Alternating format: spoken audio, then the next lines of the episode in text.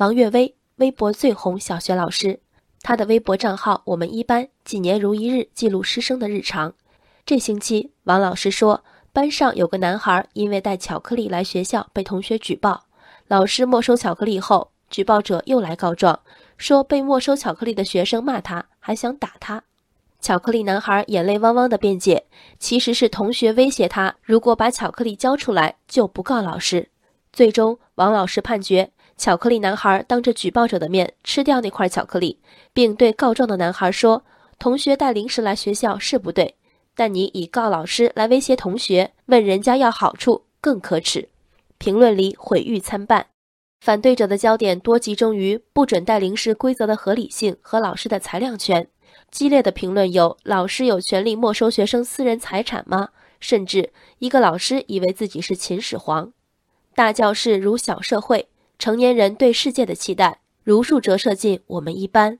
应试教育时代的课堂，对文具和书本放置的位置都有明确要求。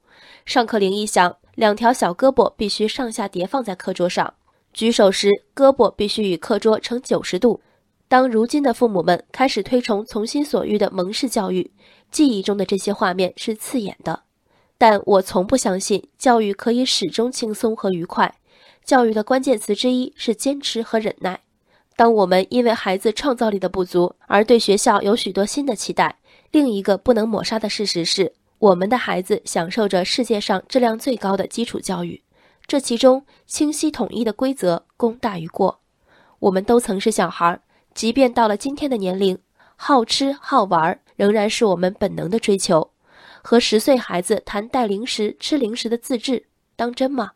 这些一刀切的规矩，出发点当然是为学校和课堂秩序，既包括孩子理解规则、遵守规则习惯的养成，也包括老师权威的树立。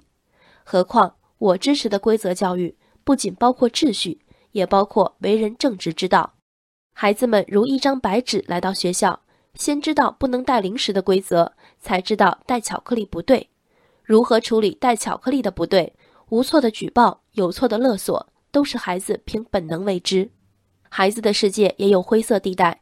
原本正确的举报，辅以错误的手段，一旦有老师的默许，就成为一股脑的正确。罗马非一日建成，即使一堵糟烂的墙，也有着漫长的工期。当我们抱怨认识或不认识的某人行事不端、品性不正，这人未必十恶不赦，他只是少了一位幼年时不厌其烦问清一场举报前因后果的老师。规则和道德往往是两回事儿，无视规则、不讲道德是愚昧的坏，挟规则以令道德是奸猾的坏。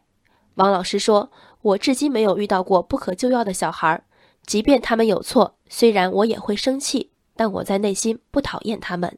教育就是等待，教育何止板书和讲解，更多的重复劳动是带孩子一一辨识威胁、勒索这样的高阶词汇。这些无法在分数中体现的工作难吗？难在要有一颗父母心。小学的黄金时代，人人心门敞开，从善如流。愿更多孩子能遇到这样的一位王老师，教会他们写字算术。更教他们正直心术。人生海海，见微知著。我是静文。往期静观音频，请下载中国广播 APP 或搜索微信公众号“为我含情”。